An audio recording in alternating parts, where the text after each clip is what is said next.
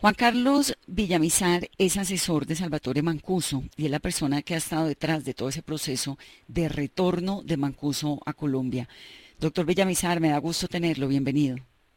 Vanessa, mucho gusto de saludarla a usted y a todos los oyentes de Caracol Radio. ¿A qué quiere venir Mancuso a Colombia? Bueno, Colombia es su tierra, por lo tanto lo que está haciendo es un retorno luego una extradición pues que resultó ser expuria. Por lo tanto, regresa a ponerse a disposición de la justicia tradicional, a seguir con sus procesos de justicia y paz, a comparecer ante la Jurisdicción Especial para la Paz y a ponerse a disposición del presidente de la República para activar su gestoría de paz, imagínense. Tiene lo que tiene es trabajo. Lo que tiene es trabajo. Bueno, veamos los procesos tradicionales, digamos, cuando usted arranca diciéndome que él viene a ponerse em, en manos de la justicia tradicional para lo que se requiera, se necesite, ¿qué tiene pendiente la I? Se va a poner en manos de la Jurisdicción Especial para la Paz. Eh, él es eh, un compareciente forzoso de la JEP, aparte es compareciente de Justicia y Paz, por lo tanto tiene una serie de responsabilidades adquiridas con los dos sistemas de justicia. Eh, esto implica pues los aportes de verdad respectivos, eh, las audiencias, los reconocimientos de responsabilidad, eh, reparaciones, pues todo lo que implica comparecer ante un sistema de justicia transicional. ¿Con justicia y paz qué tiene pendiente? Bueno, es que justicia eh, pues es un sistema eterno, no solo para él, sino para todos los comparecientes que están en, este marco jurídico. Y pues se calcula que le quedan unos 30 años más o menos de, de audiencias. Así que va por la mitad del camino. Justicia y paz es todo lo que tiene que ver con Realito, ¿no?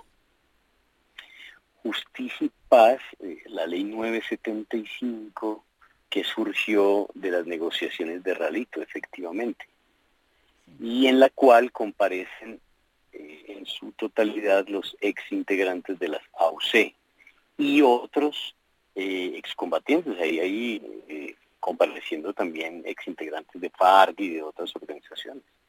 Pero entiendo que en ese en esa negociación de relito no se firmó ningún proceso eh, que, cerrara un proceso de paso, sí. Esto es muy importante, esto es muy importante. Eh, Ralito no se concluyó pues, al punto de que el comisionado de paz que lo llevó a cabo es prófugo de la justicia en este momento. Es decir, estuvo mal cerrado. Tal es así que derivó en el, real, en el rearme de muchos de estos integrantes. Las organizaciones que hay ahora en la sierra, gaitanistas, etcétera, son el producto de un mal cierre, de una mala reincorporación y de muchos defectos que quedaron ahí pendientes. El presidente de la República, no sé si recuerda, el mismo día que nombró a Mancuso como gestor de paz, en ese mismo tuit eh, anunció al país que iba a retomar los diálogos de Ralito para darle un cierre. Eh, acto seguido, los ex comandantes de la SAUC se vinieron, eh, se reunieron con Danilo Rueda en su momento en varias oportunidades y acordaron la creación de una mesa técnica para darle cierre a ese proceso, eh, no solo por la necesidad de que Colombia pase la página del paramilitarismo, sino porque yo creo que es la mejor señal de que el Estado cumple su palabra frente a todas las organizaciones que están en diálogos en este momento. Mm. Pero para cerrar Ralito, tendrían que entrar algunos de los que fueron los lugartenientes de, de Mancuso, que hoy en día son miembros del Clan del Golfo, o no necesariamente? No necesariamente. Cerrar Ralito es cerrar con las ex-AUC. Es que hay muchas cosas pendientes con ellos. Recuerde que fueron alrededor de 32 mil eh, hombres que se desmovilizaron en el proceso de Ralito.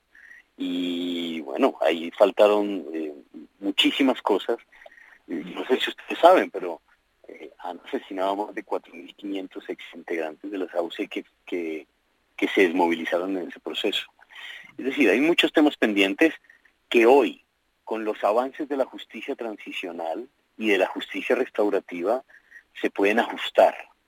Para eso es esa mesa técnica con el Estado colombiano, es para ajustar, para cerrar, y le digo algo más, para que muchos de estos excomandantes de la SAUC puedan colaborar al lado de la institucionalidad con el gobierno colombiano, ayudar a, que sus diálogos con las organizaciones de no rebeldes eh, llegue a buen puerto.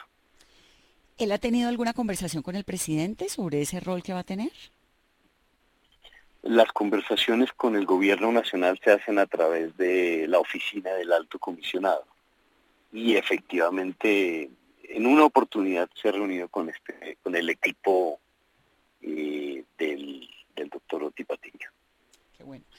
Ahora, la seguridad de él, porque fíjese lo que usted me dice, que han asesinado a más de 4.000 miembros de las AUC que en su momento hicieron parte del pacto de Ralito, y obviamente Salvatore Mancuso tiene muchos enemigos en Colombia. ¿Cómo va a ser la seguridad de él? Bueno, ese es un gran desafío. Mira, aquí hay dos grandes desafíos con el regreso eh, de Mancuso. Uno de ellos, el desafío del sistema de justicia. Este desafío tiene que ver con garantizar que Mancuso siga compareciendo ante las víctimas y ante el país, como lo ha hecho hasta ahora, pero desde Colombia. Que tenga las garantías al debido proceso, le garanticen sus derechos fundamentales y su dignidad.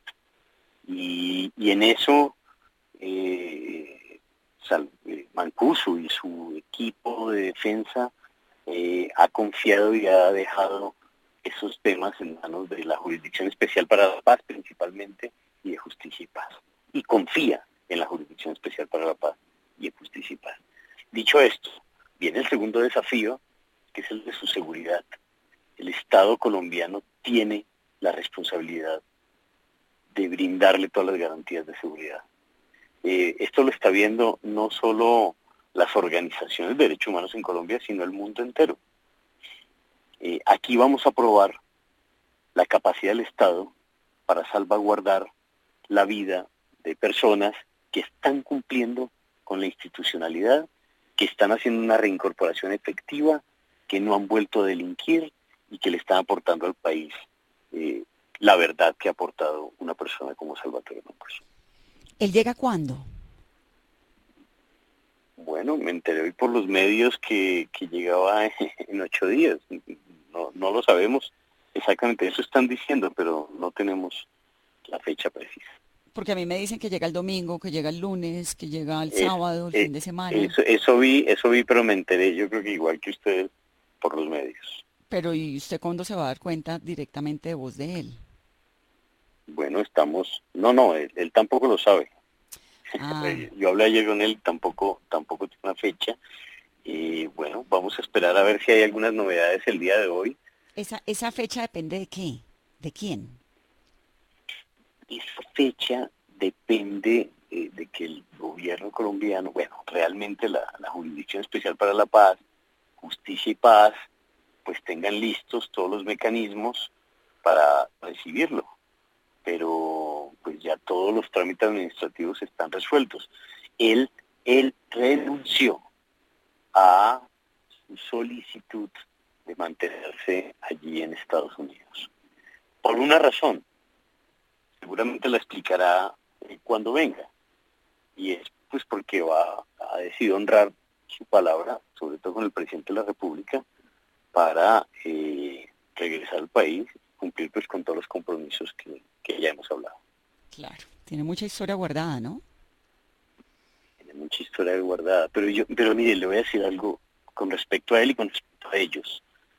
Yo creo que efectivamente todavía hay mucho que decir en este país, pero mirándolo hacia el futuro creo que tienen mucho que aportar para resolver eh, muchos de los conflictos que todavía siguen vivos en los territorios de Colombia.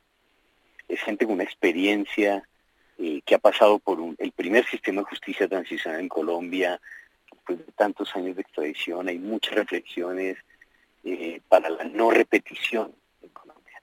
Y yo creo que Salvatore y otros eh, compañeros de él, de su momento en la pueden ser actores claves para apoyar estos diálogos y para llegar a desmovilizaciones que sean efectivas, que sean duraderas, que le ayuden a pasar esta página. Nosotros no podemos seguir repitiendo esta espiral de violencia y hacer procesos de paz cada tres, cada cuatro años, cada gobierno de turno.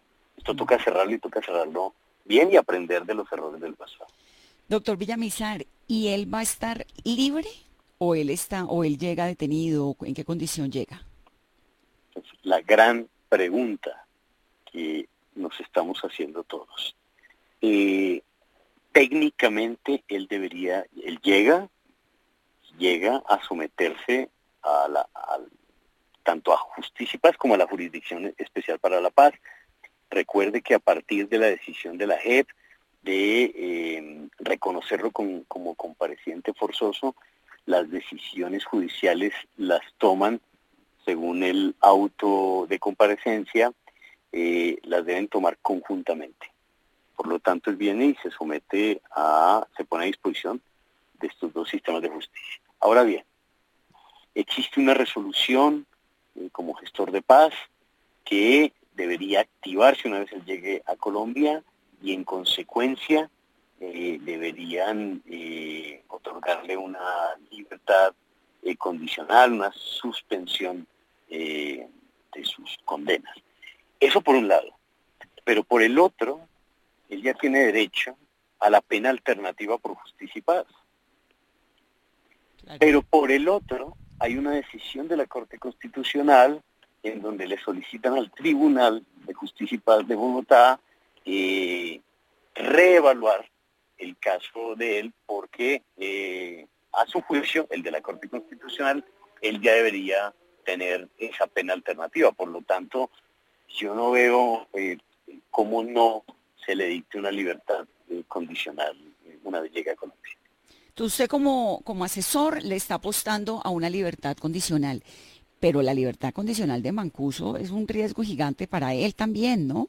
¿Qué dice él? ¿Está preocupado? ¿Está asustado? ¿Está tranquilo? ¿Está cómo está? Pues yo creo que está sereno, por lo que veo, pero efectivamente pues es, es, es un desafío para, para él creer en, el Estado colombiano, de nuevo, después de todo lo que ha pasado durante tantos años, y para el Estado colombiano brindarle sus garantías. Yo creo que aquí se puede materializar varias de las de los elementos esenciales de una transición eh, con un marco jurídico, con un Estado de Derecho, en el cual creemos y, en el que, bueno, yo creo que lo que debería confiar la sociedad colombiana es que en este tipo de retornos se salvaguarda la reconciliación del país, una verdad que es necesario aportar y pasar página de todo este conflicto. Ahora, su seguridad, entonces, bueno, depende del Estado colombiano, no sabemos cuándo exactamente va a llegar, eso lo debería decidir la Jurisdicción Especial para la Paz hoy, y el compromiso con la JEP es, como es ese tribunal, de verdad, justicia y reparación, ¿no? Así es. O sea, él tiene que llegar a hablar. Bueno, él tiene que llegar a comparecer en cuatro de los macrocasos de la jurisdicción. Eh, a nuestro juicio, la JEP es el sistema eh, judicial prevalente pues lo dice el acuerdo, lo dice eh, la ley estatutaria, eh, lo dice la Corte Constitucional, por lo tanto entendemos que debería comparecer de manera prevalente en la JEP, por encima de justicia y paz. Pero esa es una decisión que debe tomar la JEP a partir de una apelación que presentó el equipo de defensa de Mancuso. Y estamos a la espera de saber la respuesta. ¿Él sigue teniendo familia acá? Ex esposa, hijos, todo esto? Sí, tiene gran parte de su familia aquí en Colombia, efectivamente. A quienes supongo no ve hace mucho tiempo. 18 años que lleva extraditado en los Estados Unidos. Imagínense. ¿Y Pagó dos veces y un poquito más eh, lo acordado en justicia y paz eh, cuando se hizo su desmovilización. ¿Y ese encuentro con la familia se va a dar inmediatamente llegue? No, no sabemos, todo depende de las decisiones que tome eh, la Jurisdicción Especial para la Paz y Justicia y Paz. Entendido. Él está en, las manos, él está en las manos de, la JEP y de Justicia y Paz, básicamente. Sí, en manos de la JEP y de Justicia y Paz, pero más JEP, ¿no? Eh, no, en manos de las dos. Es una mesa técnica entre los dos sistemas están tomando las decisiones conjuntamente. Pues a mí me parece una, una presencia muy relevante Mancuso en Colombia de regreso después de tantos años, ¿no? Y, le digo algo, eh, viene y este es el, espíritu que anima a, él y a otros excomandantes de la SAUCE que están en este momento dialogando con el gobierno nacional, una mano en la agenda de la paz, ayudar a reconciliar este país, a seguirle aportando verdad a las víctimas, a seguir cumpliendo con los compromisos y a mirar cómo podemos entre todos eh, acabar definitivamente con todo lo que los colectazos del conflicto armado en Colombia. Muy bien, ojalá que por ahí sea la cosa, que tengamos buenas noticias y que, y que toda esta presencia ayude a eso, ¿no? A desmantelar este horror que ha habido en Colombia. Confiemos que el Estado de Derecho se active y cumpla con sus compromisos. Nosotros confiamos en ello. Abogado, me encanta tenerlo. Le mando un saludo muy grande. Gracias. Vanessa, buenos días. Que esté muy bien. Un saludo.